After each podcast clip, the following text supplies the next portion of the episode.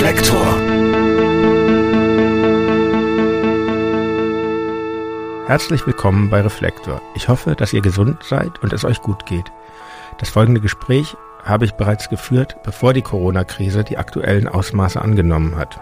Vielleicht tut es euch ja ohnehin gut, die bedrückende Pandemie für die Dauer des Gesprächs in den Hintergrund treten zu lassen. Mein heutiger Gast, Dotchi Reinhardt, ist nicht nur mit dem berühmten Gitarristen Django Reinhardt verwandt, sondern auch selbst eine renommierte Jazzmusikerin. Ihre musikalische Tätigkeit beschränkt sich jedoch nicht darauf, den Gypsy Swing ihrer großartigen Verwandten Django und Schnuckenack Reinhardt fortzuführen. Dotchi Reinhardt verarbeitet vielmehr auch Einflüsse des Modern Jazz und Bossa Nova in ihrer Musik. Sie ist Sängerin und Songwriterin und bisher hat sie vier Alben veröffentlicht. Ihre Texte schreibt sie auf Englisch und Romanes, ihrer ersten Muttersprache. Denn Dotchi Reinhardt ist nicht nur Deutsche und Schwäbin, sondern auch Syntheser. So spielt in unserem Gespräch neben der Musik auch die Kultur der Sinti und Roma eine wichtige Rolle. Nicht zuletzt, weil Dotchi zwei lesenswerte Bücher über diese Thematik geschrieben hat und außerdem Vorsitzende des Landesrats der Roma und Sinti Berlin-Brandenburg e.V. ist. Es gibt in dieser Folge also einiges über Jazz zu erfahren und einiges über Sinti und Roma, die leider immer noch an vielen Stellen diskriminiert werden und über die die meisten Nicht-Sinti und Roma viel zu wenig wissen. Ich wünsche euch nun viel Freude bei Reflektor mit Dotchi Reinhardt. Liebe Dotchi Reinhardt, herzlich willkommen bei Reflektor. Hi. Ja, ich freue mich sehr, dass du bei mir zu Gast bist. Du bist mein erster Gast aus dem Bereich des Jazz ähm, ich freue mich mit dir über deine Musik, aber auch über dein gesellschaftliches Engagement und deine Tätigkeit als Autorin reden zu können. Vielen Dank für das Interesse. Du kommst ja aus einer berühmten Familie, die viele Musiker beheimatet. Der berühmteste ist mit Sicherheit Django Reinhardt und ähm, ehrlich gesagt bin ich auch durch einen deiner Verwandten auf dich gekommen, aber in dem Fall nicht durch Django Reinhardt, sondern durch Schnuckenack Reinhardt es war so, meine Eltern hatten ein Album von ihm und damit bin ich als Kind aufgewachsen. Und jetzt vor einigen Jahren, als ich die Plattensammlung meiner Eltern übernahm, habe ich dieses Album wiederentdeckt. Und ich finde das aus dem Jahr 1969 und ich finde das so super schön. Und bei so Kindheitsplatten ist es ja auch immer so, dass man besondere Verbindungen dazu hat. Und ich habe dann so ein bisschen angefangen zu forschen, was denn in der Familie Reinhardt, wer da wer da noch aktiv ist und was es da jetzt aktuell für Musiker gibt. Und da bin ich eben auf dich gestoßen und auf deine Musik, die ich ganz äh, toll finde. Sie ist ja, es ist auch im Bereich des Jazz, aber es ist ja ganz andere Musik als die von Django oder Schnuckenack Reinhardt. Es ist ja nicht dieser klassische Gypsy Swing, sondern du hast ja große Bossa-Anteile und Modern Jazz-Anteile bringst du mit ein in deine Musik. Meine erste Frage ist, wie verbunden fühlst du dich dem Werk von Django Reinhardt und auch Schnuckenack Reinhardt? Ähm, was Django betrifft, ähm, fühle ich diese Verbundenheit natürlich sehr, weil ich mit seiner Musik aufwachsen durfte und ähm, er mich bis heute natürlich beeinflusst, weil er ein Visionär war, weil er sich eben auch nicht festgelegt hat auf eine bestimmte Stilrichtung, ähm, Im Gegenteil, er hat quasi den europäischen Jazz mit erfunden.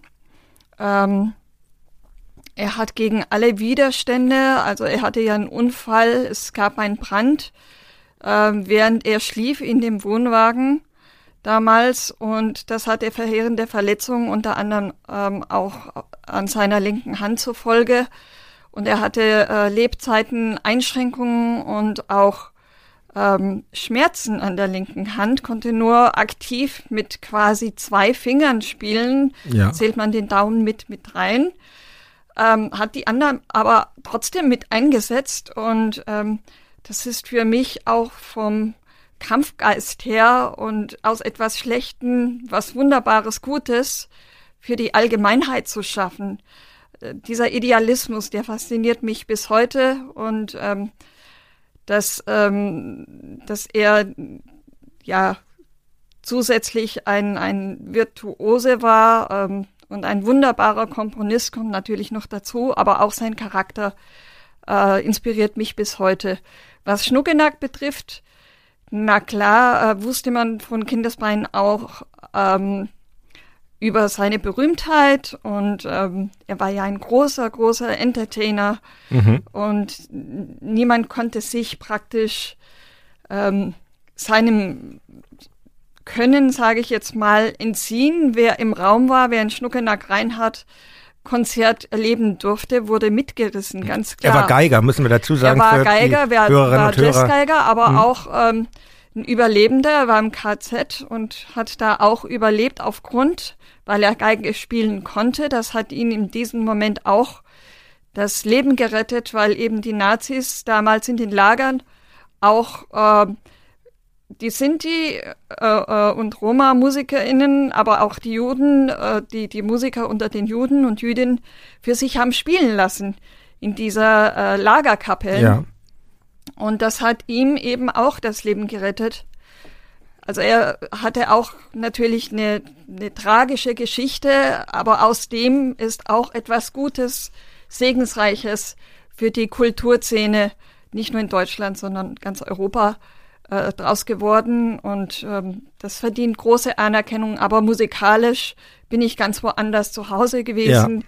nämlich im amerikanischen und im brasilianischen Jazz auch. Du hast jetzt schon einige Sachen angesprochen, die natürlich jetzt in diesem Podcast auch zur Sprache kommen werden. Du bist äh, Syntheser und ähm, und Deutsche und Schwäbin und das ist alles überhaupt kein Widerspruch, finde ich. Und ich habe ähm, möchte sehr deine beiden äh, Bücher empfehlen, die du geschrieben hast, wo man sehr viel über äh, Sinti und Roma, vor allen Dingen über Sinti erfahren kann, ähm, den Hörern und Hörern nahelegen, weil es wirklich, ähm, ja, ich habe für mich selber feststellen müssen, man hat da viele Defizite, die man gar nicht so kennt. Und die Bücher sind toll, aber wir, wir kommen noch darauf zu sprechen. Aber Zunächst vielleicht noch zu der Musik. Ich meine, du hast ja eben schon das angesprochen, äh, als du über Django Reinhardt sprachst mit seiner, ähm, mit seinem eingeschränkten Spielvermögen eigentlich, mit diesen nur wirklich äh, beiden Fingern, die er einsetzen konnte. Und es ist trotzdem so virtuos und so locker vor allen Dingen. Ich meine,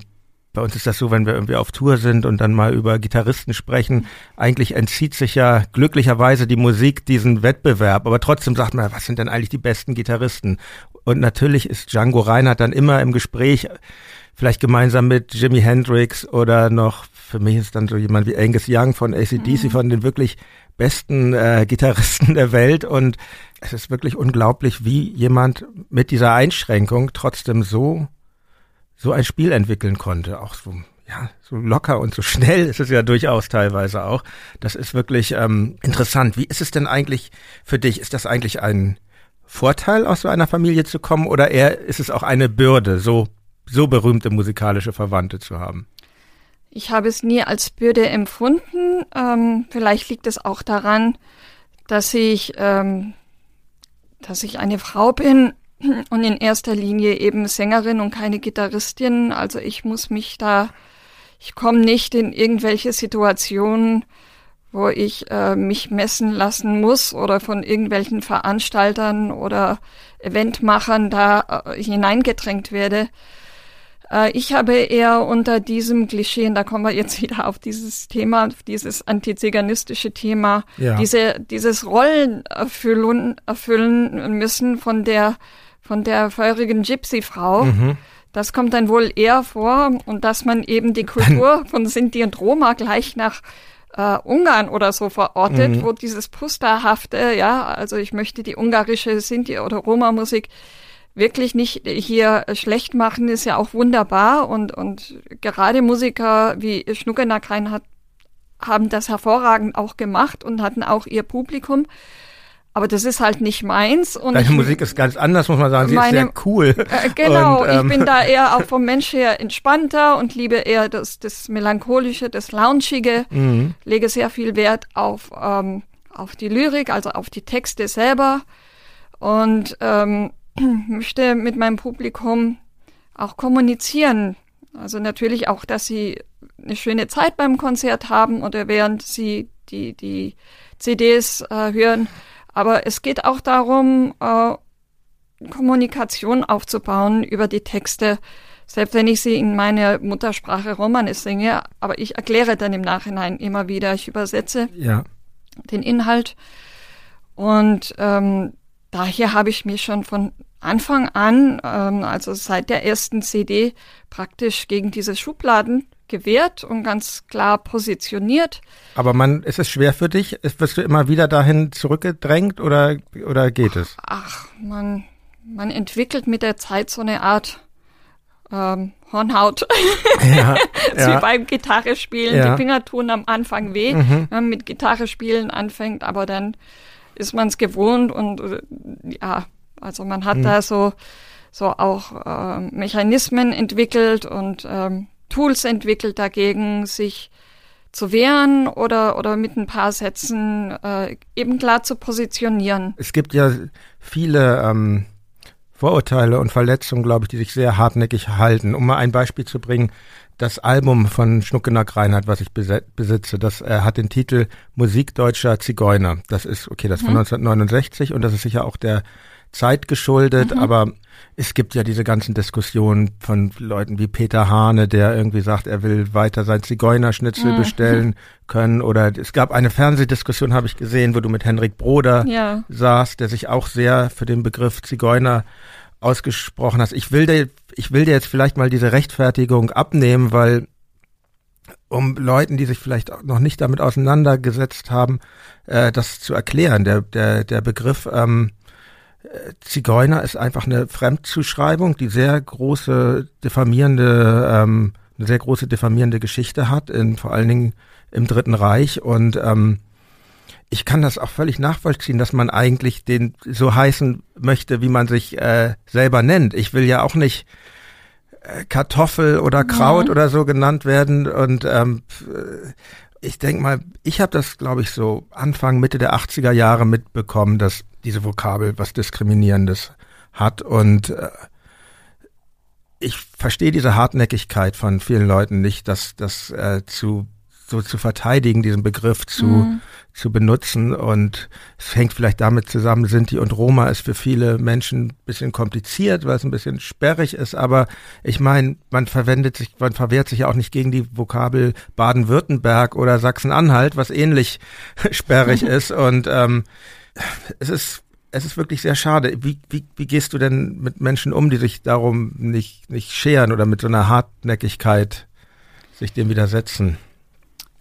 Ähm, also zuerst ähm, sehe ich mich mittlerweile nicht mehr für dafür zuständig, bei anderen Leuten die Vorurteile abbauen zu müssen, weil der eigene, ähm, ja, sage ich jetzt hart, Rassismus ist eigentlich mhm. das Problem von einem selber. Ja, man behindert sich ja selber und äh, ich habe nicht Psychologie äh, studiert, äh, an diese Probleme bei jedem Einzelnen ranzugehen. Das ist einfach nicht mein Job. Ja. Aber natürlich betrifft die Sinti und Roma dieser Rassismus auch. Und so sieht man sich oft dazu ähm, gezwungen, sich selber rechtfertigen, ja, und ähm, Aufklärung zu schaffen in der Hoffnung, man erreicht äh, etwas Positives beim Gegenüber. Ähm, aber ich merke relativ bald, ob jemand an seinen äh, Vorurteilen hängt. Mhm. Ja, also ob er da drauf besteht, auf dieses Menschenbild quasi. Oder ob er das spannend findet und, und dann sagt, ja, das wusste ich nicht und äh, ich habe das von Kind auf eigentlich so gelernt und jetzt weiß ich es aber besser und, und werde den korrekten, die Selbstbezeichnung benutzen und nicht mehr das Z-Wort. Ähm, das merke ich relativ bald.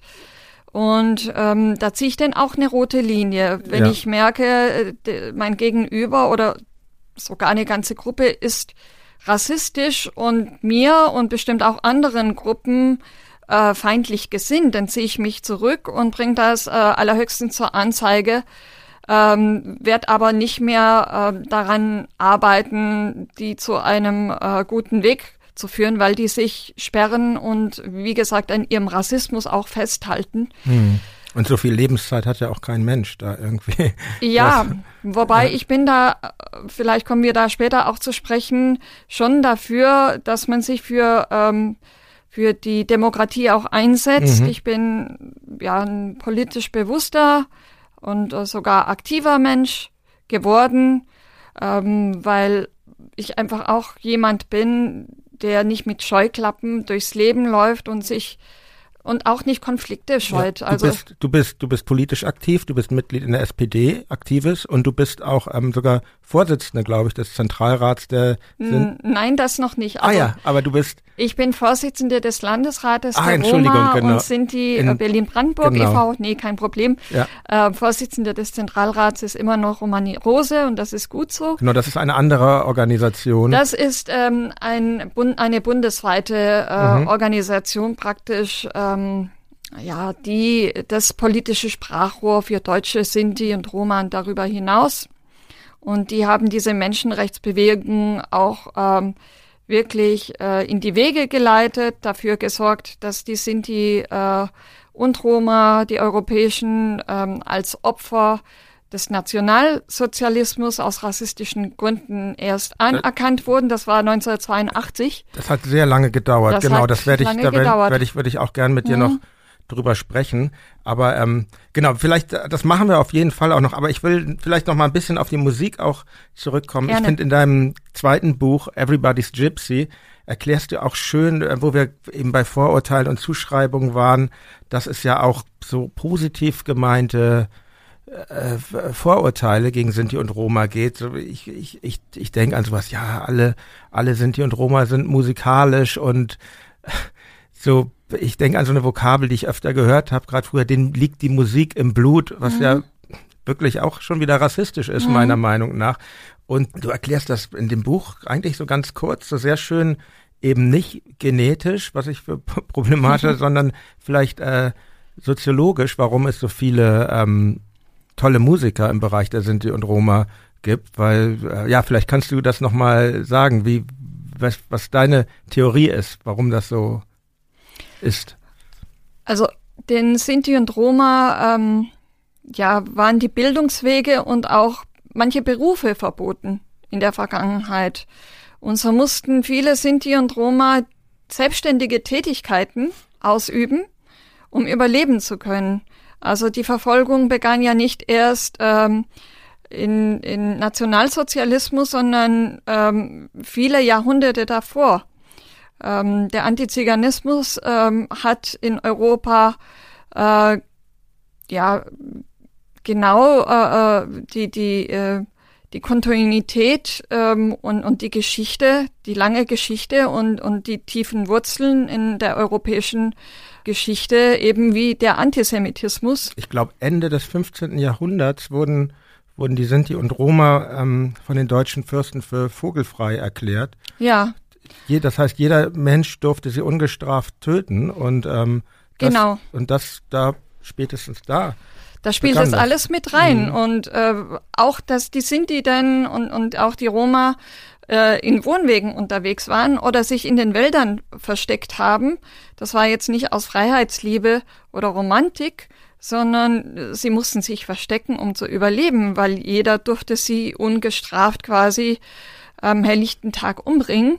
Und daher hat man diesen geschützten Raum gesucht und sich ein, äh, eine, ein fahrbares Haus in Form von einem Wohnwagen angeschafft, äh, wenn das möglich war. Ja. Und Äh, du bist eben nicht, falls das noch irgendjemand äh, denken mag, in einem Wohnwagen aufgewachsen, sondern du kommst aus dem Schwabenland, wie ich schon sagte. Bei, bei Ravensburg bist du aufgewachsen in Wetzes-Reute. Ja. Und, ähm, und du wusstest aber schon ganz früh, dass du Sängerin werden willst. Das äh, finde ich interessant. Du bist, glaube ich, mit noch nicht mal fünf Jahren das erste Mal aufgetreten bei einer Zeltmission und dann hast du bei verschiedenen regionalen Talentwettbewerben teilgenommen. Ich glaube, mit zehn Jahren hast du dann auch deinen ersten Preis gewonnen.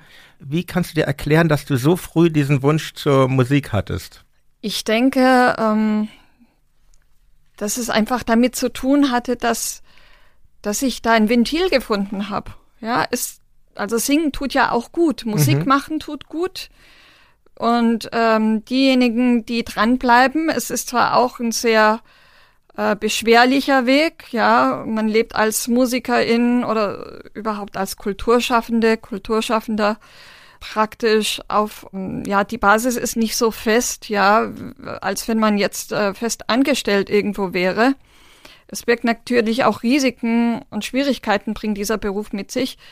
aber es ist einfach die Liebe da gewesen und, und es hat mir gut getan. Ja, es, es hat mir Freude bereitet und das kam aus einem natürlichen Gefühl heraus singen zu wollen.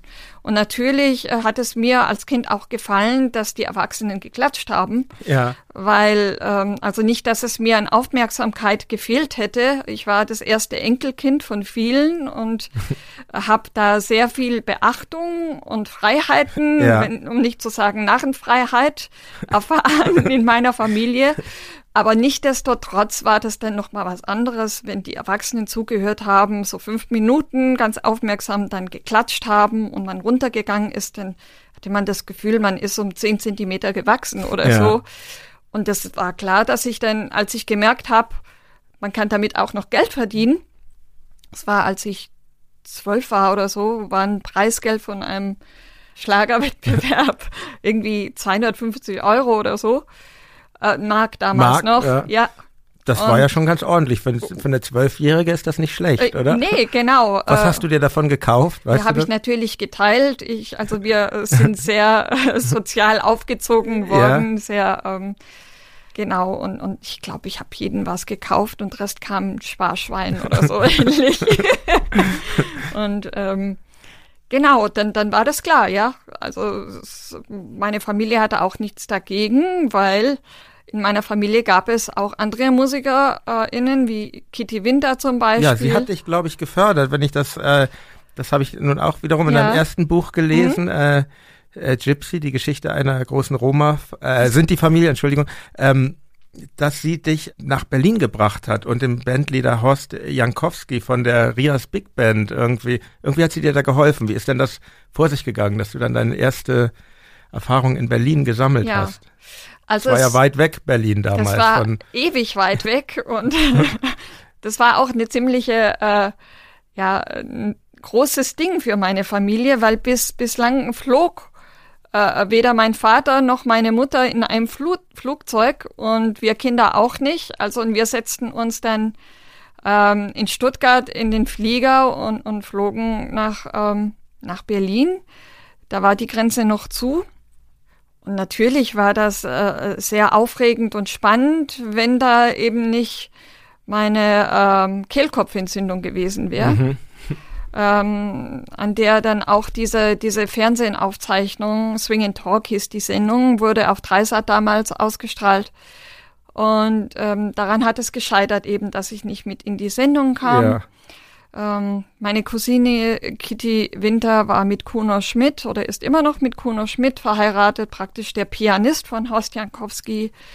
Und im Vorfeld gab es auch schon Auftritte ähm, in diesem Club Swing and, nicht Swing and Talk. Da- Das war so ein, so ein gemeinsamer Abend ähm, in Stuttgart-Killesberg. Ähm, Perkins Park hieß der Ort damals, an dem dann auch äh, KünstlerInnen wie Sven Asmussen, Toots Thielemans aufgetreten sind. Und die hatten jedes Mal zwei Gäste, so Newcomer und etablierter Künstler und ich war da dreimal dabei. Und über diese Aktion eben kam ich dann auch äh, nach Berlin und habe zum ersten Mal Kartoffelsalat mit äh, Mayonnaise gegessen und Bockwurst.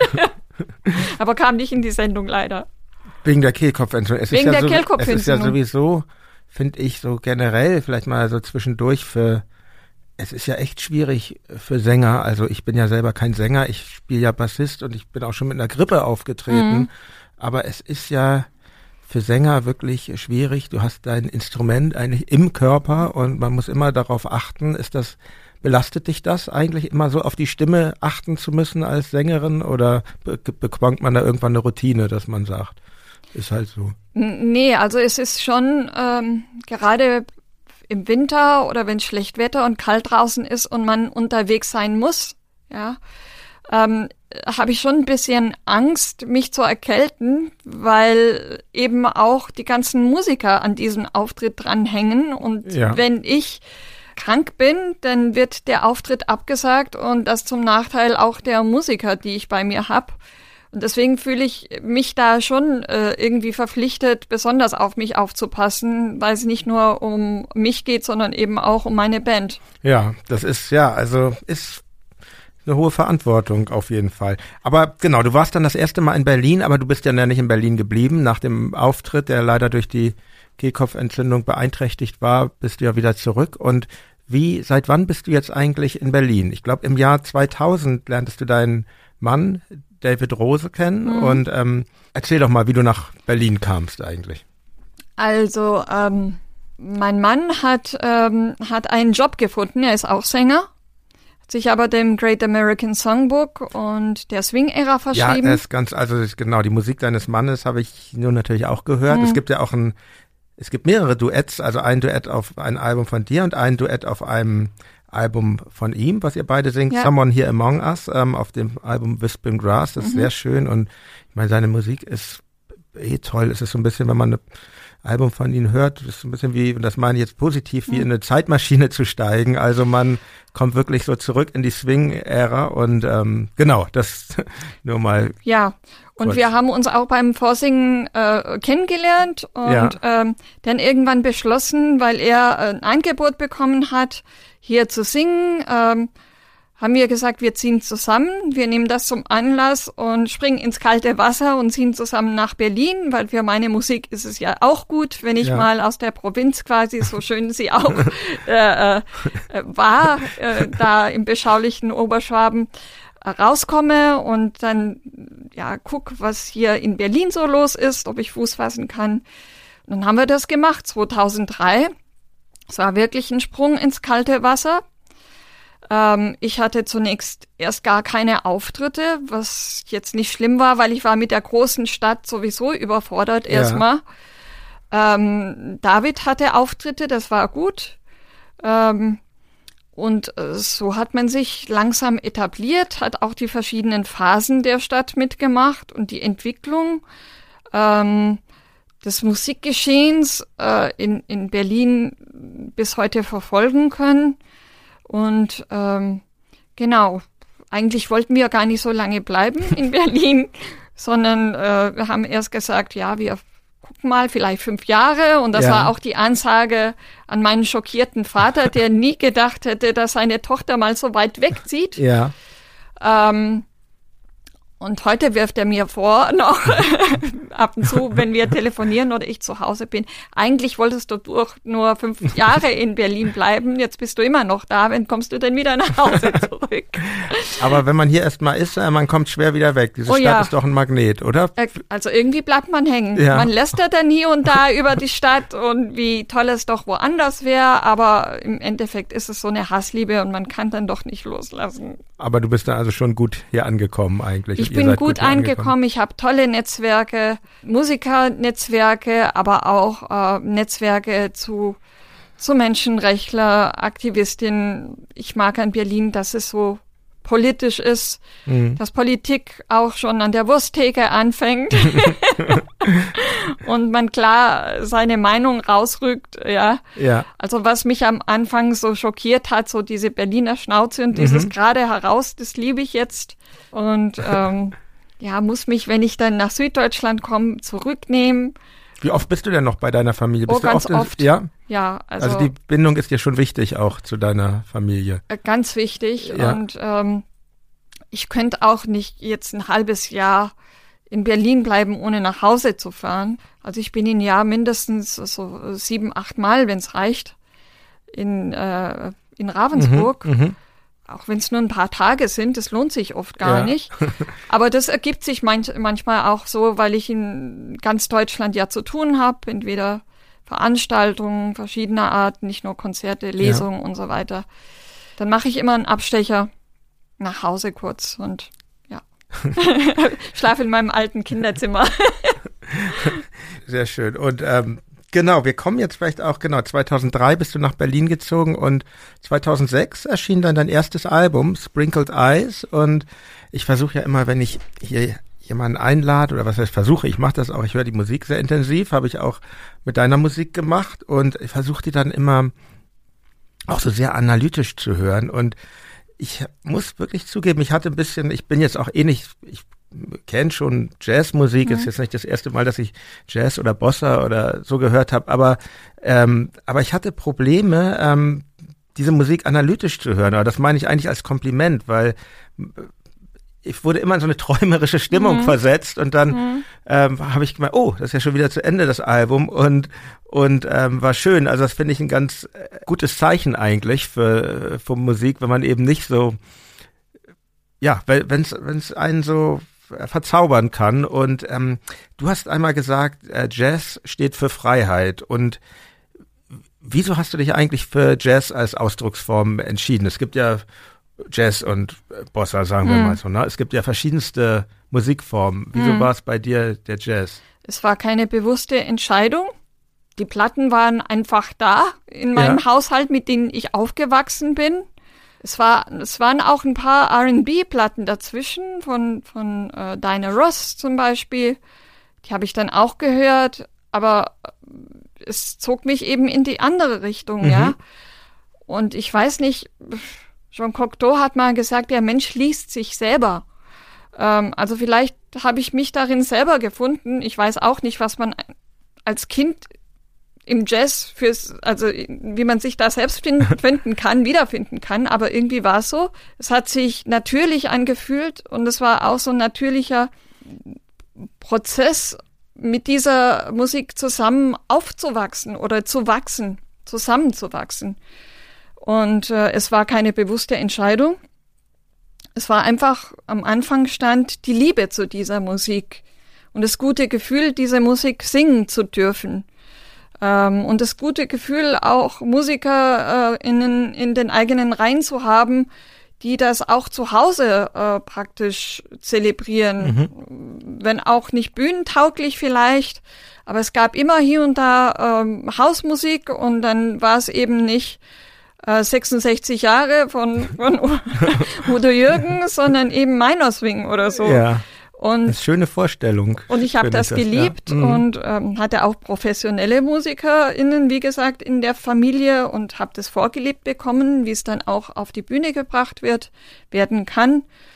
Und das habe ich in mich aufgesogen und ähm, genau, aber ich denke, wenn das Gefühl nicht da gewesen wäre, dass es das Richtige für mich ist, dann hätte ich das, wäre ich auch in eine andere Richtung gegangen. Hm. Ja, ich finde ja, du hast ja innerhalb des Jazz auch sehr deine eigene Richtung gefunden bei dem, bei dem, bei dem, bei dem, deinem ersten Album. Es gibt ja durchaus auch Stücke, die Pop-Anteile haben, ja. finde ich. Und ähm, was ich ganz wichtig finde zu sagen, ist es ja auch nicht so, du bist ja keine, nicht nur Interpretin, du bist ja auch äh, Songwriterin und du mhm. schreibst ähm, großer Anteil der Stücke auf deinen Alben ist immer von dir selber mhm. komponiert und getextet und Du textest äh, auch in deiner ersten Muttersprache in Romanes und ähm, für mich ist auf dem ersten Album das schöne Stück Sinto so ein wenig ein Schlüsselstück. Da in dem Text heißt es übersetzt ähm, Sinto, warum spielst du nicht mehr? Hast du deine Lieder, deine Sprache vergessen?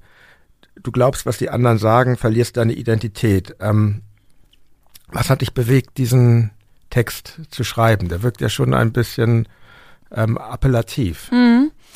Es gibt äh, auf meinem neuen Album einen Text, der so in ähnliche Richtung geht, äh, ist auf Englisch Chaplin Secret. Mhm. Es geht darum, und es, dieses Problem ist leider nach wie vor oder, oder jetzt sogar verstärkt Existenz bei den äh, Sinti und auch bei den Roma, dass sie sich nicht trauen, zu ihren Wurzeln zu stehen, weil sie Angst haben, berechtigte Angst teilweise, ähm, eben Nachteile dadurch zu erfahren. Ähm, sei es jetzt bei der Jobsuche oder in der Schule.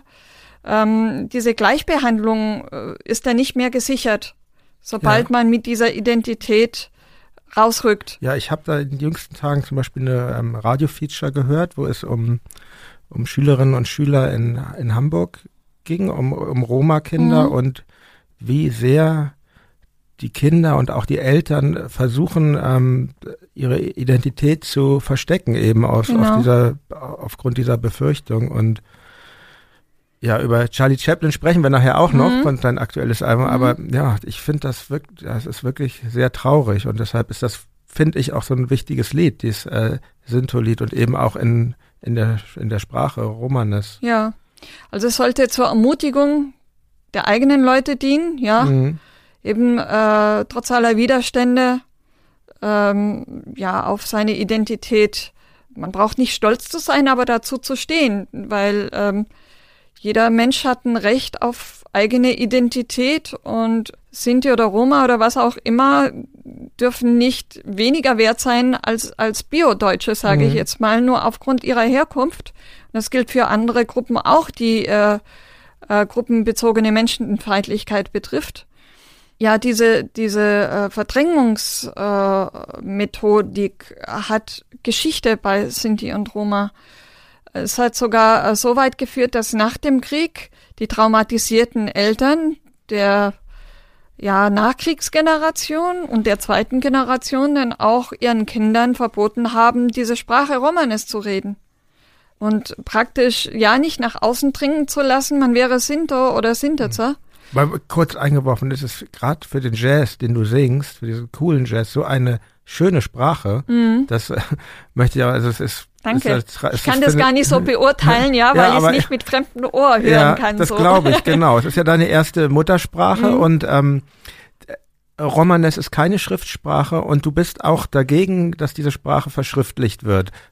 Was heißt, ich bin dagegen? Oder ich, du, du, du. Ich sag halt, es, es wird gar nicht gehen. Ja. ja weil es so viele Slangs, Dialekte ja. gibt. Ich kenne jetzt, also, und dann ist nochmal ein riesengroßer Unterschied zwischen dem Romanes der Roma mhm und dem Romanes der Sinti. Aber selbst da untereinander gibt es noch verschiedene, verschiedene Grammatiken. Mhm.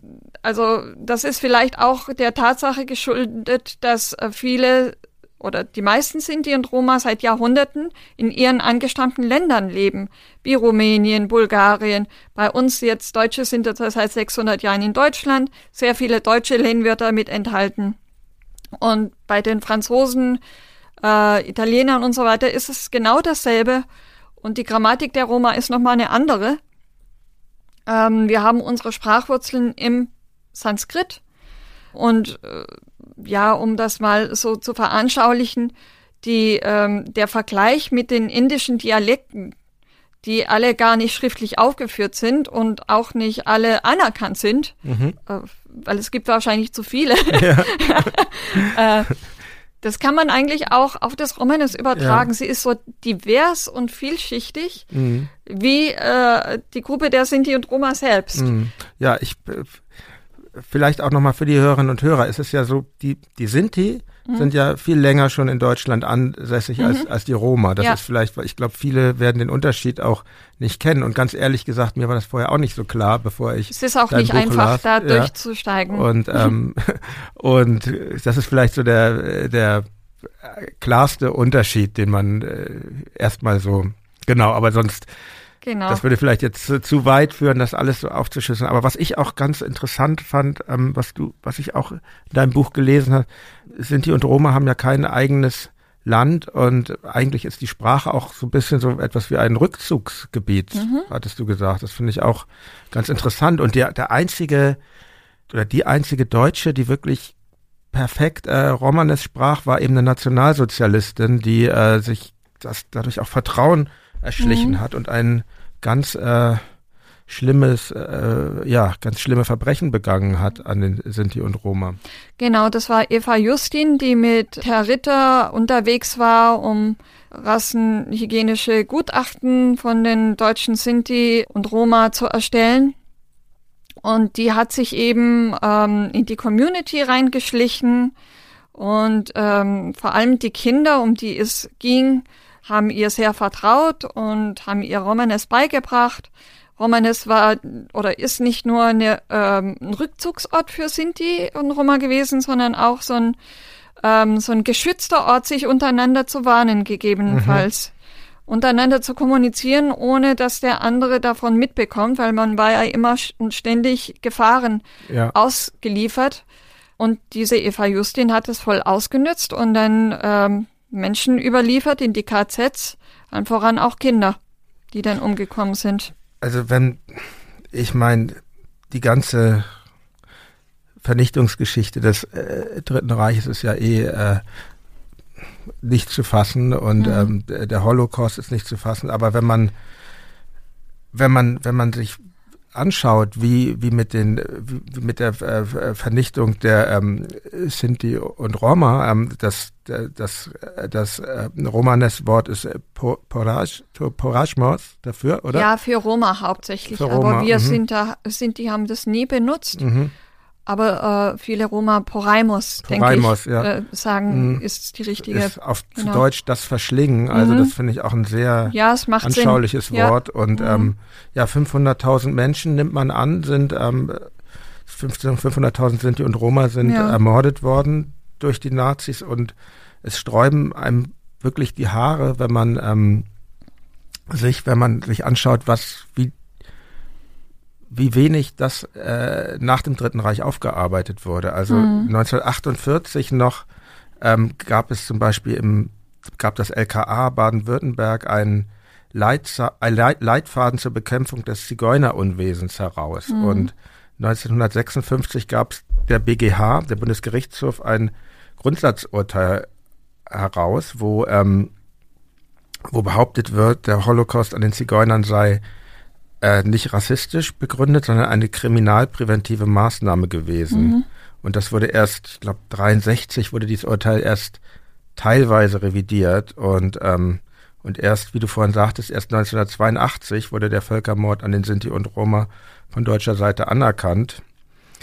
Erst 94 wurde der Gedenktag äh, eingeführt und genau, die Einweihung des Denkmals für die im Nationalsozialismus ermordeten Sinti und Roma fand im Jahr 2012 statt. Also mhm. man kann eigentlich sehen, wie wenig da geschah und diese, diese, und es wurde eigentlich die, die Frau, äh, wie war ihr Name noch? Die, die Eva Justin? Die, genau, die wurde angeklagt und freigesprochen und äh, es wurde eigentlich niemand für diese Richtig. Verbrechen belangt. Nee. Und dein Urgroßvater, das, du hast ja auch schon gesagt, mhm. dass dann im KZ und in den Vernichtungslagern ähm, Musiker gesucht wurden teilweise. Mhm. Ich hatte ja hier in einem früheren Podcast mit, mit Esther Bejarano ähm, gesprochen, mhm. die deren Musikalität ihr das ähm, Überleben in Auschwitz gesichert hat. Mhm. Und ich war wirklich erschrocken über die Koinzidenz. Dein Urgroßvater Bernhard Heinrich Pfister, der wurde in Mauthausen, ich glaube, er war schon in der mhm. Gaskammer, er wurde wieder herausgerissen, weil er eben Geige spielen konnte und mhm. hat ist dann ja, hat dann bis 66 äh, noch gelebt, mhm. aber ist mit schweren Verletzungen und er hat lange, lange gerichtlich auch um Entschädigung mhm. ähm, gekämpft und mhm. es zum Schluss gab es, glaube ich, eine kleine Entschädigung ja. für ihn, aber von Angemessenheit können wir, glaube ich, hier nicht sprechen. Ja, ist das auch der Grund, weshalb du dich entschlossen hast, dich äh, politisch zu engagieren? Ja, auch. Also natürlich äh, geben mir solche Biografien Mut, weil es trifft sich jetzt wieder mit der Geschichte von Django, weil man aus etwas Schlechtem, erfahrenem Leid etwas Gutes macht mhm. und aus dem Unglück ähm, praktisch einen Segen machen möchte für andere Menschen und das einen wiederum äh, empowert voranzugehen, ja. Und ähm, ich denke schon, dass mir seine Biografie oder auch noch Fragmente, die ich daraus kenne, Vorbild sind, heute äh, gegen rechts anzukämpfen mit allen Mitteln. Man muss ja schon sagen, es ist ein Ankämpfen, weil damals war damals, so schlimm das auch war, und heute mhm. ist heute. Und man muss sich fragen, warum ist es heute? Warum haben wir die Strukturen immer noch? Was ist damals schiefgelaufen, wenn man zurückblicken möchte? Was ist damals schiefgelaufen bei der Entnazifizierung, bei der Demokratisierung. dann sieht man ganz schnell, dass die Demokratisierung von oben kam und nicht aus einem Wunsch heraus, es besser zu machen. Ja. Heutzutage geht es eben darum, diese demokratischen Werte, diese Idee von Menschen, die diese wirklich wollen, die diese verinnerlicht haben, die damit aufgewachsen sind, auch die jungen Leute, die eben zu verteidigen und voranzutreiben und nicht ausnutzen zu lassen von Menschen, die sich über Demokratie praktisch rechts wählen lassen. Mhm. Und ähm, das ist wirklich eine sehr perfide Situation und äh, eine sehr, äh, es ist sehr ängstlich und sehr traurig für mich und viele Nachkommen von Überlebenden, dass die Älteren, wenn sie denn noch da sind, sich an diese schlimmste und dunkelste Zeit Deutschlands wieder erinnert fühlen wegen irgendwelche Idioten Schlips und Kragen, die jetzt wieder im Bundestag sitzen und äh, mit Wählerstimmen für ihre geistige Brandstiftung und Hetze belohnen lassen. Und äh, dafür zahlt man dann auch noch Steuern. Also es ist nicht einfach, aber es ist notwendig, dagegen zu halten. Und deswegen bin ich aktiv, aber auch, weil ich bestärkt werde von Menschen mit Nicht-Sinti- und Roma-Hintergrund, die auch unter Rassismen leiden, gruppenbezogenen Menschenfeindlichkeit. Hm, es ist ja auch ein ganz beliebtes Spiel, mhm. dieser Rechtsextrem, die, ähm, genau, in dieser Partei, deren Namen ich jetzt gar nicht mhm. nennen will, sich äh, immer stärker auch breit machen und da schon eine sehr dominante Rolle haben, die verschiedenen Minderheiten gegeneinander auszuspielen. Genau. Und ähm, ja, und du ähm, und du bist ja auch verwandt sogar mit ähm, Romani Rose, über den wir eben sprachen. Dein, dein, der ist ein Onkel deines Mannes, wenn ich das. Ja, genau. Also mit und, mir ist er nicht verwandt, mit ja, meinem äh, ja, Mann. Aber angeheiratet verwandt. Genau, so, und, sozusagen. Ja. Ähm, aber auch un, äh, dessen ähm, Stromani Rose für mich und für viele andere ähm, MenschenrechtlerInnen meiner Generation, äh, Sintezi, Romja, aber auch darüber hinaus hat schon so eine Art Vorbildfunktion mhm. auch. Ja, ich fand, ich fand ihn wirklich immer, ich habe ihn schon als, ja, das war so Anfang der 80er, als sein Name das mhm. erste Mal auftauchte und ich habe ihn schon äh, dann als Kind auch so mitbekommen und das war eigentlich das erste Mal, dass Genau, dass auch dieser Begriff äh, Zigeuner zurückgedrängt genau. wurde. Das ist, glaube ich, sehr ihm ja. zu verdanken. Ja. Und da hat er, glaube ich, eine sehr Definitiv. wertvolle Arbeit geleistet und ist auch ein sehr charismatischer ja. Typ, finde ich. Und aber trotzdem sagst du, dein Weg ist doch ein bisschen ein anderer, weil er sehr auch ähm, immer auf Assimilierung bedacht war eigentlich, oder? Unterscheidet euch da was? Naja, also was das, die politische Linie angeht? Also mittlerweile ist ja ein bisschen Zeit vergangen. Äh, das stammt äh, aus meinem ersten Buch. Mhm. Ja. Ähm, da war meine Meinung vielleicht noch eine andere, weil heute kann ich erkennen, weshalb er diesen Ansatz verfolgt hat. Ja. Nämlich, es geht um die äh, Repräsentation nach außen von Sinti und Roma, eben nicht diese, diese rassistischen ähm, Klischees zu, zu erfüllen, mhm. ja, um den Rassisten nicht Nahrung zu geben, praktisch, um keine Angriffsfläche zu bieten. Und ich glaube, dass diese Linie von Anfang an eine sehr gute war, ja, ja.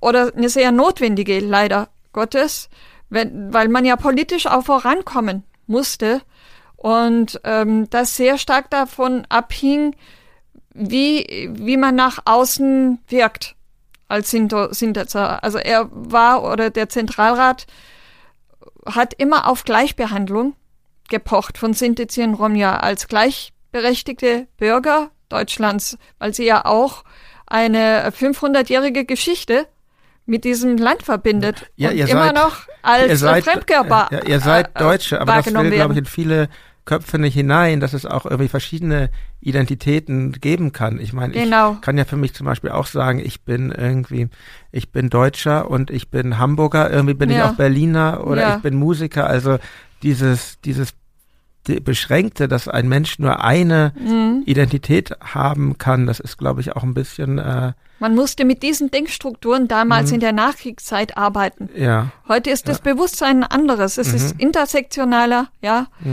Ähm, und dieses völkische Bild, ja, das wird, oder wir versuchen es aufzulösen. Ja.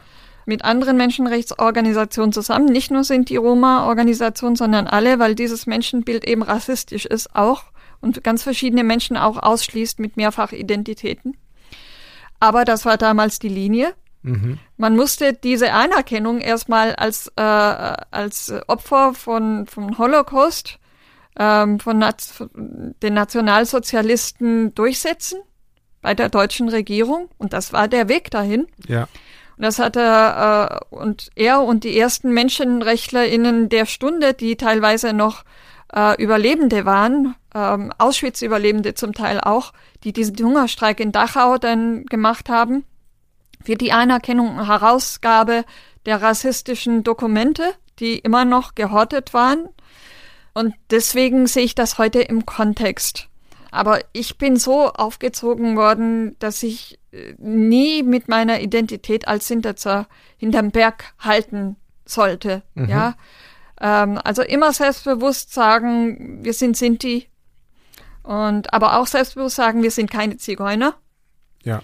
Auch wenn das weh tat, sehr oft. Es war Widerstand. Ich bin damit aufgewachsen, gegen Diskriminierung ankämpfen zu müssen. Und das habe ich das erste Mal erfahren, als ich dann zur Schule ging. Da wurde ich als Fremdkörper oder exotisch wahrgenommen, zu Hause im geschützten Raum. Wusste ich gar nicht von dem Z-Wort, mhm. äh, weil wir immer nur Sinti waren. Und dann sollte ich plötzlich was anderes sein, ähm, als ich in, eingeschult wurde.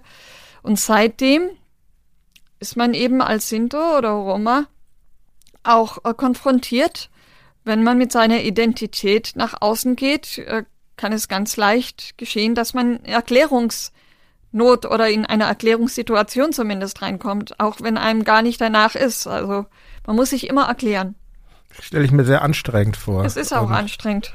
Und ähm, ich glaube, ein wichtiger Faktor ist auch die äh, Solidarität, die bestimmt auch äh, Kraft äh, kostet. Es ist ja nun so, es gibt hier in Deutschland die äh, Rechtsextremen, aber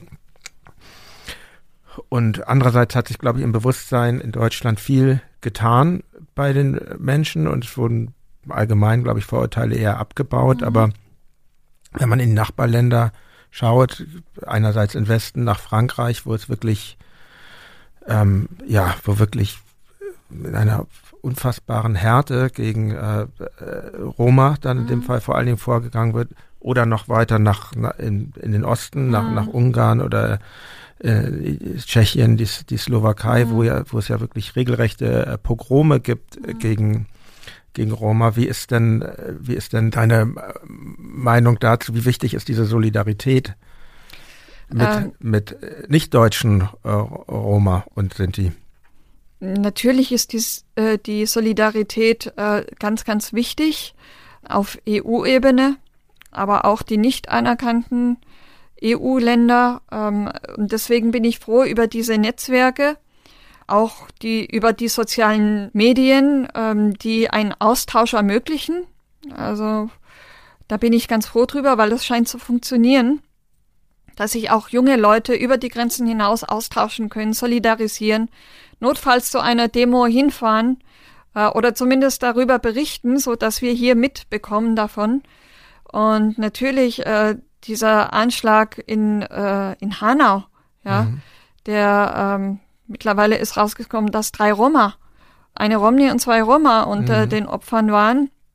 Eine Romney mit deutscher Staatsangehörigkeit, aber mit ungarischen Wurzeln, einer aus Rumänien.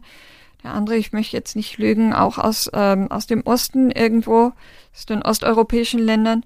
Natürlich fühlt man damit, es, es macht da keinen Unterschied, ob's, ob Sinti oder Roma sind, ja. weil den Antiziganismus bekommen wir alle zu spüren. Mhm. Und ähm, es hat verschiedene Strukturen. Wir haben andere Bedarfe als autochtone Minderheit, sage ich jetzt mal, in Deutschland, als die, die Roma, die zu uns kommen, aus prekären Lagen kommen.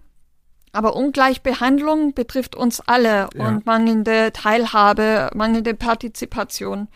Deswegen, soweit ich das äh, Gott sei Dank in meinem Umfeld erkenne, ist die Solidarität durchaus gegeben und die Netzwerke funktionieren.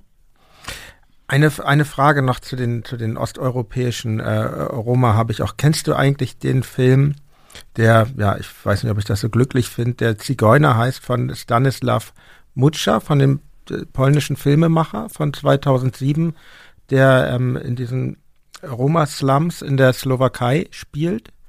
Ist dir der ein Begriff? Und der ist mir leider nicht ein Begriff, obwohl ähm, ich drei Jahre lang eine Sinti-Roma-Filmreihe ja. gemacht habe und auch wirklich äh, ja, Filme gezeigt habe, die, die zeigen, wie man es nicht machen sollte. Ja. ja, ja. Äh, aber der jetzt nicht, ja. aber ja, ich er den, klingt schon mal nicht gut, sagen ja, wir nee, mal der so. Titel, der Titel, ich glaube, der soll ähm, polarisieren. Mhm. Ich glaube, der Titel soll irgendwie, der Film soll schon im Titel zeigen, wie stark die Diskriminierung dort ja. ist. So erkläre ich mir den Titel und ähm, ich finde ihn ganz toll, weil mhm. der wirklich dieses dieses Elend dieser Menschen zeigt und trotzdem zeigt, ja, die, die Leute sind man möchte sie umarmen, sie sind Mhm. irgendwie total liebenswert auch Mhm. dargestellt und ähm, ich habe mir den jetzt nochmal angeguckt auf YouTube und Mhm. ich war aber so erschrocken, was über diese rassistischen Hasskommentare unter diesem Film Mhm. und ähm, ja, es ist glaube ich auch äh,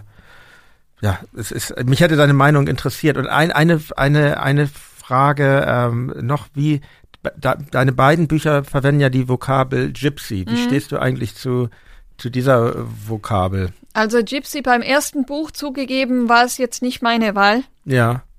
Ähm, das waren die Fischer Verlage, die damals, und wir haben uns wirklich dann geeinigt auf dieses Wort nach langem Hin und Her. Mhm.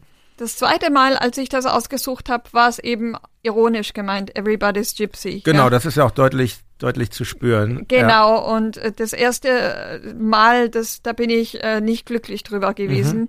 Ähm, da habe ich unter ohne Fischer Verlage jetzt äh, schlecht machen zu wollen. Das war halt marketingstrategisch, haben die sich was davon erhofft, weil das Thema wirklich ein schwieriges ist. Ja, Und sie wollten eben einen Blickfang, wenn die Leute in, ins Bücherregal sehen, sie wissen, um was es geht. Weil Mhm. das Z-Wort wollten wir nicht benutzen, Mhm. Sinti Und und, Roma war zu lang. ja. Und die Vokabel Gypsy ist aber auch nicht so diskriminierend. Naja, also es Oder- hat auch so, ein, so eine Fremdbestimmung Mhm. und mhm. es ist so ein Fantasiebegriff, ja, aber es geht mehr in die, in die Vermarktungsrichtung verstehe. Mhm. als jetzt das Z-Wort. Mhm, Das da- da- Z-Wort ist definitiv als Beleidigung, also im Ja. deutschen Sprachraum kenne ich das auch. Wenn man das sagt, dann meint man vielleicht liebevollen Gauner, ja, Mhm. du so und so, du Zigeuner, sagt Mhm. man, wenn man liebevoll du Gauner sagen möchte, oder eben degradierend, sehr verletzend gemeint. Das ist eigentlich ein Schimpfwort.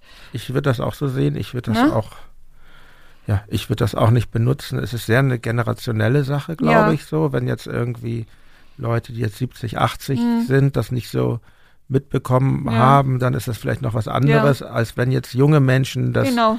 einsetzen, dann ist da, glaube ich, auch schon der Hintersinn der Diskriminierung Genau. äh, drin. Und bei Gypsy ist es eher so eine Vermarktung, aber Mhm. natürlich ist es kein politisch korrekter Begriff. Ja, Auch viele, ähm, viele Rom ja äh, im Ausland, also gerade im englisch sprechenden Raum, wehren sich natürlich auch als Aktivistin gegen diesen Begriff, mhm. weil es neben den modischen, die ganzen Bilder fahren ja mit. Die ja, kommen ja dann mit. ja. Also da hängen Das diese ist ja- ganzen Klischees, mh. dieser das ist ja Lifestyle in deinem- mit. In deinem zweiten Buch, eben Everybody's Gypsy, Ja. Popkultur zwischen Ausgrenzung und Respekt.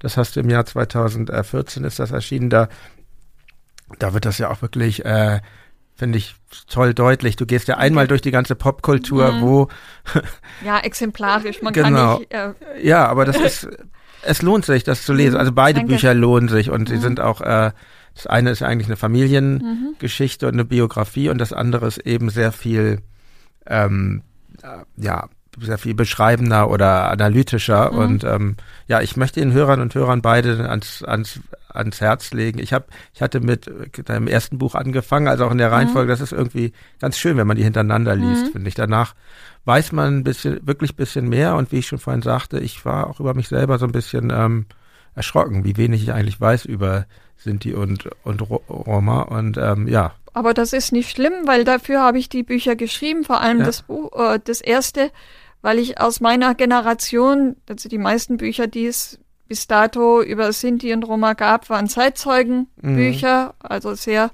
bezogen auf den Holocaust. Und ich wollte aus meiner Generation eben diese View öffnen, ähm, die eben nicht zur Verfügung steht mhm. der Öffentlichkeit. Mhm. Und ähm, deswegen ist es gar nicht schlimm, wenn man das ein oder andere nicht wissen kann, weil ja, weil es keine Informationen bislang. Es gibt ja Matteo Maximov, den Ja. möchte ich den Hörerinnen und Hörern auch sehr ans Herz Unbedingt. legen. Ein wirklich toller Schriftsteller. Und ähm, aber wir müssen zur Musik zurückkommen. Gerne. Das soll ja hier auch, auch bei Mhm. Reflektor eine Rolle spielen. 2008 kam dein, dein zweites Album ähm, Suni heraus und ähm, das ist ja eigentlich parallel zu deinem ersten Buch erschienen oder fast. Ne? Und ähm, auf dem Album gibt's wieder äh, diverse eigene Ti- Titel, aber du interpretierst auch äh, einen Titel von Django Reinhardt und von Schnuckenhardt Reinhardt. Ähm, du spielst zusammen mit deinem Verwandten äh, äh, Lanzi Falter, heißt Mhm. er. Und vor allen Dingen hast du auch vier Songs in Paris äh, aufgenommen. gemeinsam mit dem David Reinhardt Trio, also dem Enkel von äh, Django Reinhardt. Ja, erstmal ist meine Frage, gibt es eigentlich was gab es für dich eine Verbindung zwischen dem Buch und also weil ich sehe hier so diese familiären Zusammenhänge, mhm. eine Verbindung zu dem Buch und dem Album oder entstand das völlig unabhängig voneinander? Das entstand unabhängig voneinander, aber die Themen sind eigentlich dieselben. Also es ist ja ein Mensch, der diese, diese Produkte rausbringt. Ja. Und ich sehe mich jetzt als Autorin, ja, vielleicht analytischer, ja, und ich ja. habe ganz bewusst das Medium Buch ausgesucht, weil ich meine Songs nicht mit politischen Sachen nur vollpacken mhm. wollte. Ich wollte mir auch diese Freiheit als äh, Sängerin, als, als Musikerin bewahren, die jeder für sich in Anspruch nehmen darf, auch ähm, nicht nur über politisches singen zu müssen und außerdem passt in dein Buch viel mehr rein. So und äh, deswegen dachte ich, schreib ein Buch, ja. ja. Also Information, informativ ähm, kommen viel mehr Sachen natürlich ins Buch rein, aber ähm, das bedient sich ja.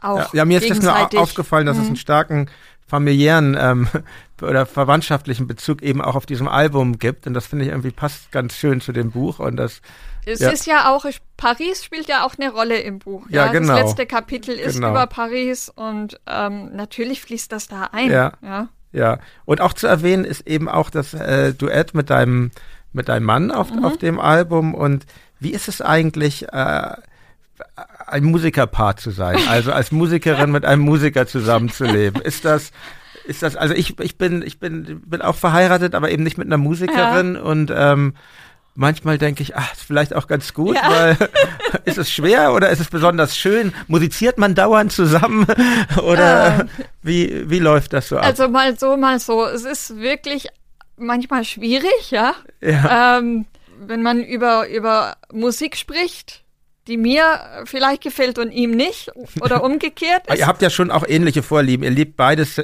Frank Sinatra und Ja, deswegen habe ich ihn eigentlich so. geheiratet, wegen seiner Vinylsammlung. ah, ja. Sehr schön. War ein großer Grund. Und äh, es gibt schon Meinungsunterschiedlichkeiten. Äh, bei ja. manchen, äh, bei mancher Musik äh, hält sich in Grenzen, ja. Aber ähm, dann, dann ist es schon schwierig. Oder wenn es auch um die Auffassung geht, was es eigentlich bedeutet, Sänger oder Sängerin zu sein, mhm. ja. Äh, genau, ihr seid nicht nur Musiker, ihr seid auch beide Sänger. Das ist genau, ja auch äh, also, noch mal näher beieinander. Ja, ja. Aber es hat auch zum Vorteil, dass wir, äh, also dass ich ihn mal fragen kann, wie war der Text nochmal? Ja. Weil er kann viel besser Texte auswendig als ja. ich, ja. Vor allem was, was äh, American Songbook betrifft es geht auch darum, äh, so, so Dinge zu verstehen, also den anderen Freiraum zu lassen, wenn er mal üben möchte zu Hause oder mhm. Proben macht oder mal auf Tour ist, diese Freiheiten einen auch einzuräumen und die Luft zu lassen, die man als Musiker oder Musikerin auch braucht. Natürlich teilen wir uns auch die, die, äh, die Halstabletten. Das wäre schön. Welche kannst du da empfehlen, ohne jetzt hier Werbung machen zu wollen? Gibt es irgendwelche, die besonders gut sind? Naja, mir, ein, äh, also bei Halsschmerzen helfen mir Doritrizin. Ja. Äh, er, er nimmt ähm, dieses andere, wie heißt das nochmal, dieses nicht, nicht Paracetamol, fällt mir jetzt nicht ja. ein. Aber auf jeden Fall. Oh, es gibt ja manchmal so Geheimtrips, irgendwelche Carusa-Sänger, Caruso-Sänger-Pastillen ja. oder so, aber das. Nee, das nicht. Also Fisherman Friends. ah ja. ist manchmal nicht verkehrt, um die Stimme auf die Schnelle äh, okay. frei zu machen. Ja. So ad hoc. Und ansonsten halt viel trinken und ähm, aber natürlich kommt man da auch, also Menschen, die singen oder Musik machen, haben oft so ein komplexes äh, Innenleben und, und sind ja, so, so, haben so ihre Persönlichkeiten, ja. die stark ausgeprägt sind. Und es ist manchmal ein Nachteil. Mhm. Aber es hat auch Vorteile, ja. um das jetzt mal so elegant zu beschreiben. Okay. Und wie ist es eigentlich als Frau im Jazz? Also vielleicht habe ich da Vorurteile, aber ich habe den Eindruck, mhm. da, also ist ja eh in vielen musikalischen Genres, auch in meinen so, aber, aber im, ich habe im Jazz auch den Eindruck, dass es schon sehr männerdominiert ist. Ich meine, hm. klar, es gab äh, es gab ganz große Ella Fitzgerald hm. oder Nina Simone oder es gibt jetzt im Free Free Jazz Irene Schweizer hm. in, in, in Zürich, aber insgesamt scheint mir das doch sehr männerdominiert zu sein. Ist es schwierig als Frau im Jazz? Ja, als Frau im Jazz, als Frau im Showbusiness generell, weil man wird oft nach dem Äußeren auch betrachtet. Ähm, man hat oft mit Sexismus, mit Latentem auch zu tun. Ich habe dem entgegengewirkt, indem ich immer Bandleaderin war. Also ich habe mhm. immer meine ähm, eigene Band, bin immer nur unter meinem eigenen Namen aufgetreten. Mache da auch Ausnahmen, wenn jetzt mein Cousin äh, wie Lansi oder so mich mhm. fragt, ob ich da Special Guest sein möchte oder auch Ismail Reinhardt, ein anderer mhm. bekannter Jazzgitarrist aus meiner Familie fragt, dann mache ich das schon gerne, aber eigentlich nur unter meinem Namen und ähm, ich habe eine gute Agentur, der oder die das dann auch beachtet, dass ich gut behandelt werde, einen guten Vertrag und bislang hatte ich äh, toi toi toi wirklich keine negativen Erfahrungen mit VeranstalterInnen, mhm. äh, die mich gebucht haben oder auf der Bühne bin ich nie blöd angemacht worden. Ah ja, das ist ja schön ja. zu hören. Mhm. Ja, wir kommen zu deinem nächsten Album. Ähm, 2011 erschien ein ganz anderes Album, ein Konzeptalbum, würde ich sagen. Mhm. Pani Sindhu heißt das. Das ist, ähm, ja, erzähl doch mal, was war die Idee dieses Albums? Naja, also die auf der Suche nach den verlorenen Wurzeln in Indien natürlich. Ja. Ähm, weil man sagt, dass das Sinti aus der Region Sindh stammen. Sindh gibt es heute noch, liegt jetzt in Pakistan da Karachi die Gegend. Und ähm, sind ähm, Sindhu ist war früher das Wort für den Indus und das war das Volk, die Sindhi, die am Indus lebten. Mhm.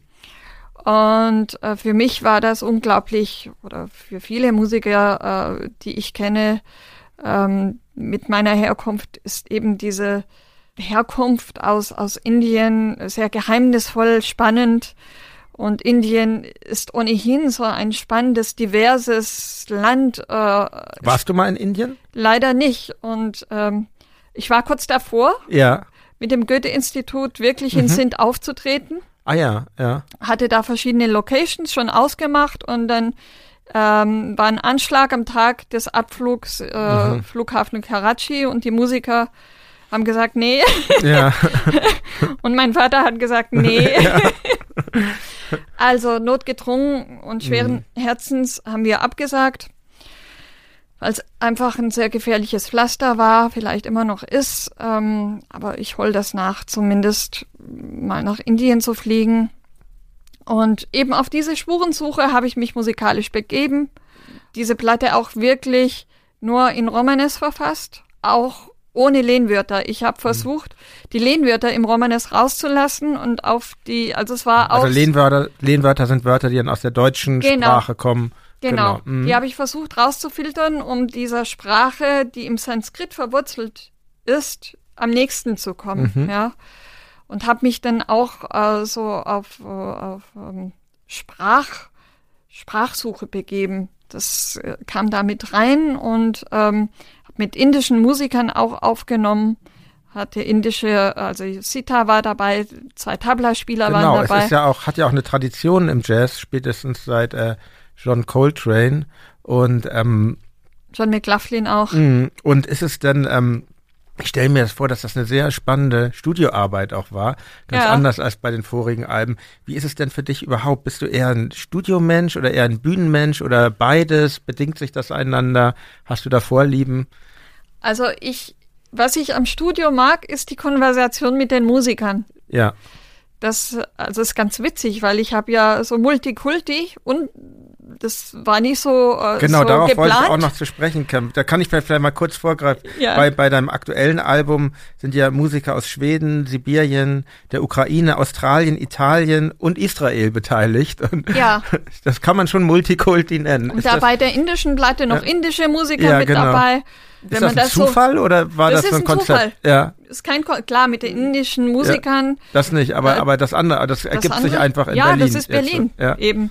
Und ähm, das, also die Musiker nach Fähigkeiten ausgesucht, nicht nach Nationalität. Und dann hat sich das so ergeben. Und wenn man über Kopfhörer dann diese verschiedenen Sprachen hört und das äh, imperfekte Deutsch, aber die verstehen sich dann trotzdem über Englisch, das teilweise auch gebrochen ist, das ist herrlich. Ja. Also ich könnte da stundenlang zuhören, aber ich muss äh, ehrlich gestehen, dass ich eher ein Bühnenmensch bin. Ja.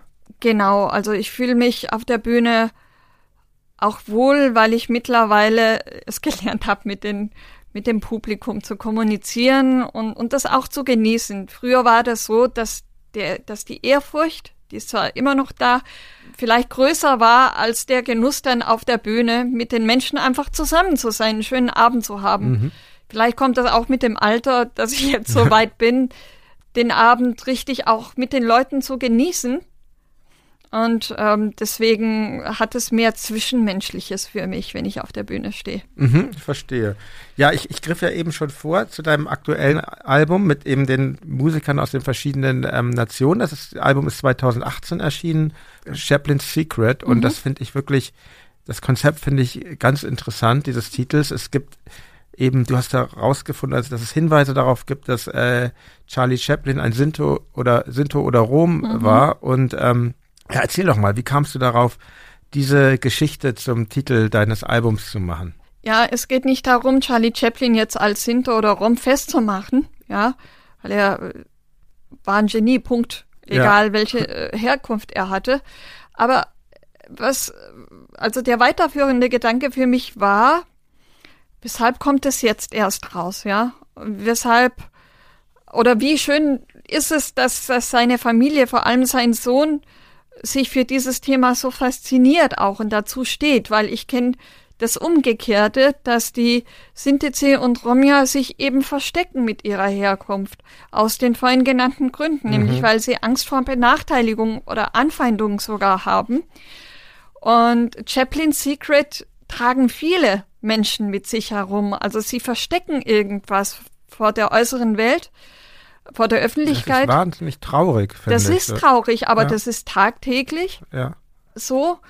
Nicht nur Sintizin Romja, klar, das ist jetzt die Gruppe, für die ich sprechen kann, mhm. weil ich selber auch die Herkunft habe, aber auch andere Menschen haben Angst, ihre Identität nach außen zu geben, äh, obwohl das gar nichts Schlimmes und ganz was Natürliches ist, weil wir eben in einer Welt leben, in der Rassismus vorherrscht.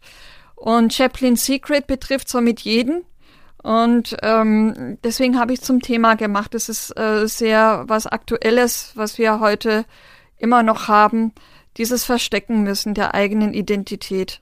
Schlüssig auch, wie du das jetzt so hm. global erklärt hm. hast. Es, es, geht eben nicht nur um Sinti und Roma, es geht eigentlich, ja, jeder Mensch kann sich, ich glaube, deshalb ist mir das auch so nahe gegangen, hm. dieses, als ich äh, diese Geschichte zu diesem Album halt äh, gelesen habe, weil, genau, weil ich glaube, ja, ich denke schon, dass dass das jeden Menschen betreffen kann, mhm. natürlich. Also ist jetzt äh, sind jetzt Sinti und Roma da anders äh, mhm. äh, diskriminiert. Also finde ich jetzt auch falsch diese Gleichmacherei. Aber klar, das ist das, was was diesen Albumtitel so global schön macht. Ich, man kann ja auch mal sagen, ist, dass es ja auch viele Musikerinnen und Musiker gibt, wo Leute das äh, gar nicht wissen wahrscheinlich, dass es äh, mhm. Sinti oder Roma sind. Mhm. Ich glaube, Marianne Rosenberg zum Beispiel wurde auch zu Beginn ihrer Karriere gedrängt, äh, ihre, ihre Herkunft geheim zu halten. Und ähm, oder ein toller ähm,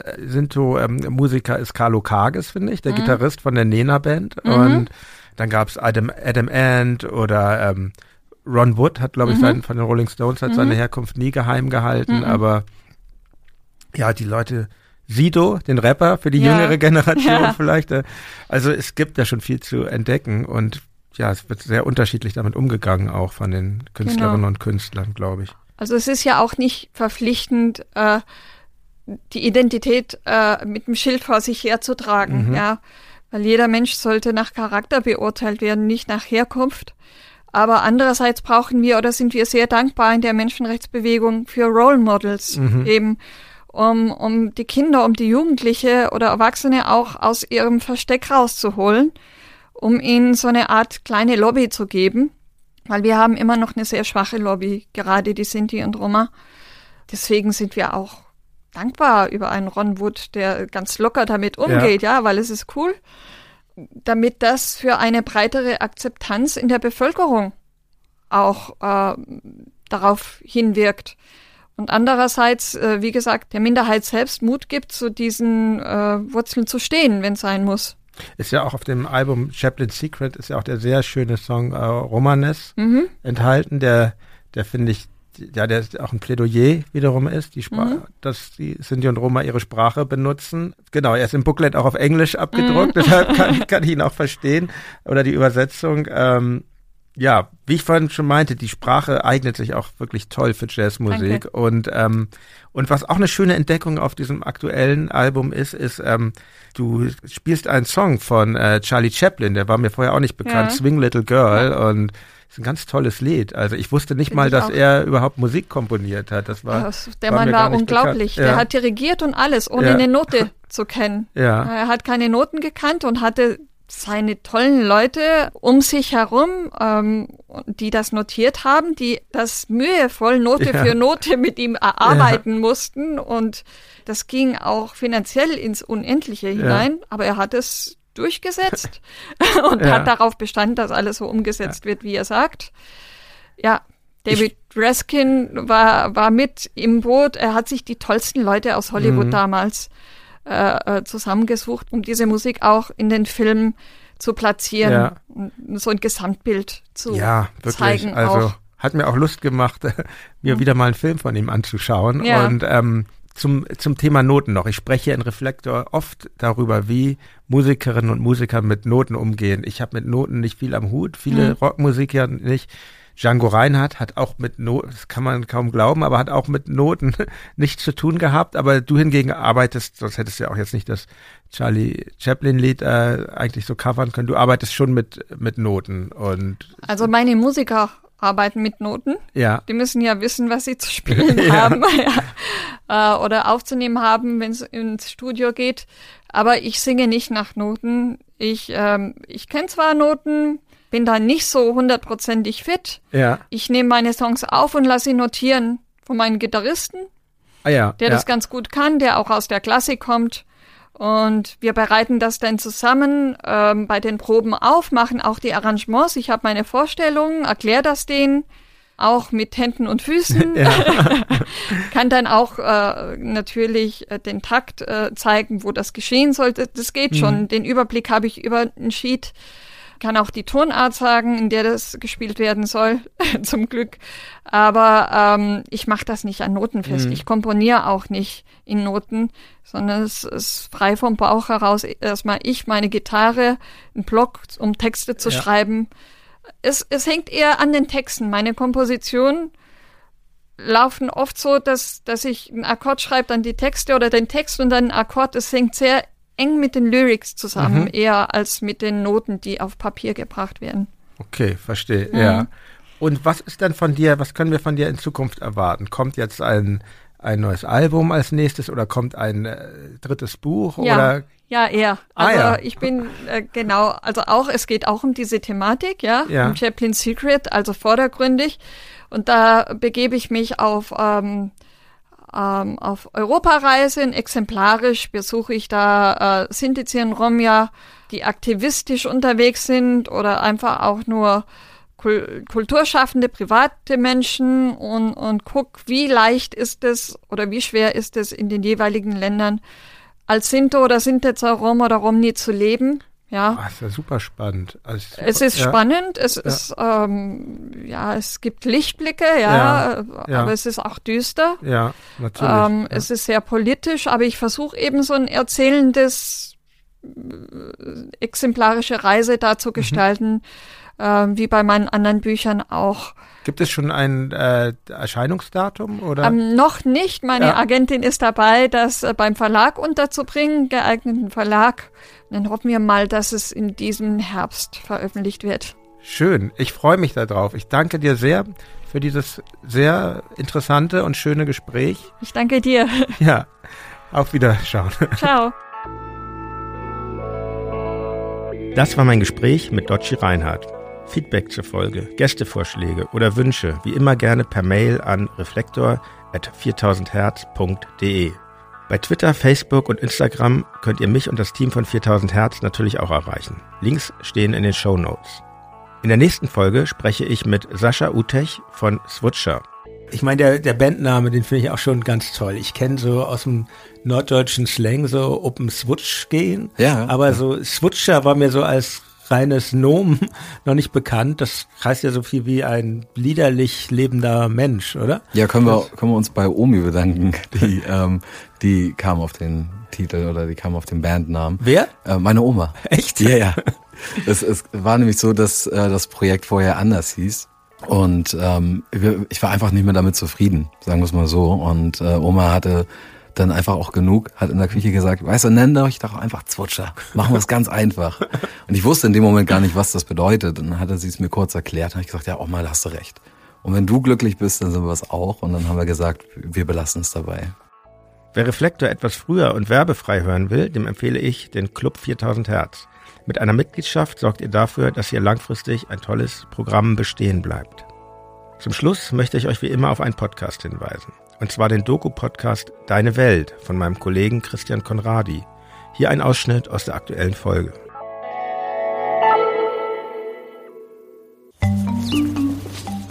Die größte Sache ist es einfach, eine leibliche Mutter gefunden zu haben. Ich glaube, größer kann man es nicht machen. Herzlich willkommen zu Deine Welt. Ich bin Christian Konradi. In jeder Folge dieses Podcasts treffe ich Menschen, die mir ihre Welt zeigen und diesmal macht das Christian Taute. Er ist Privatermittler und Detektiv. Man muss sich vorstellen, Detektive gibt's um die 4000, die dem Detektivgewerbe zugeordnet werden. Das heißt, wir arbeiten ja erstmal überhaupt mit dem Klischee, ach, Detektive gibt's wirklich?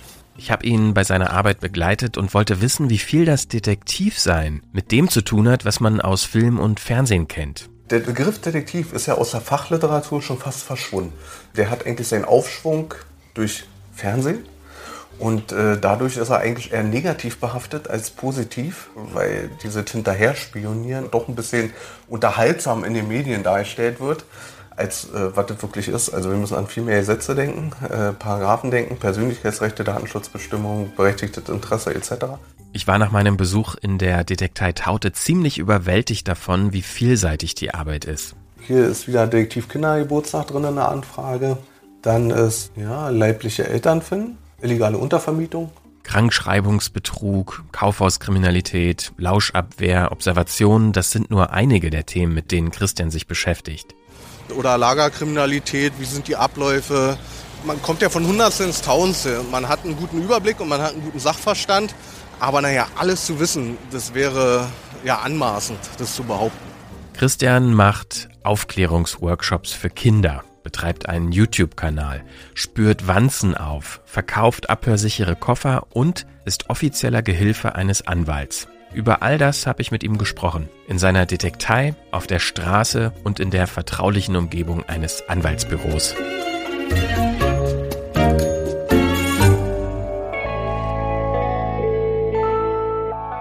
Vielen Dank fürs Zuhören und bis zum nächsten Mal. Euer Jan Müller.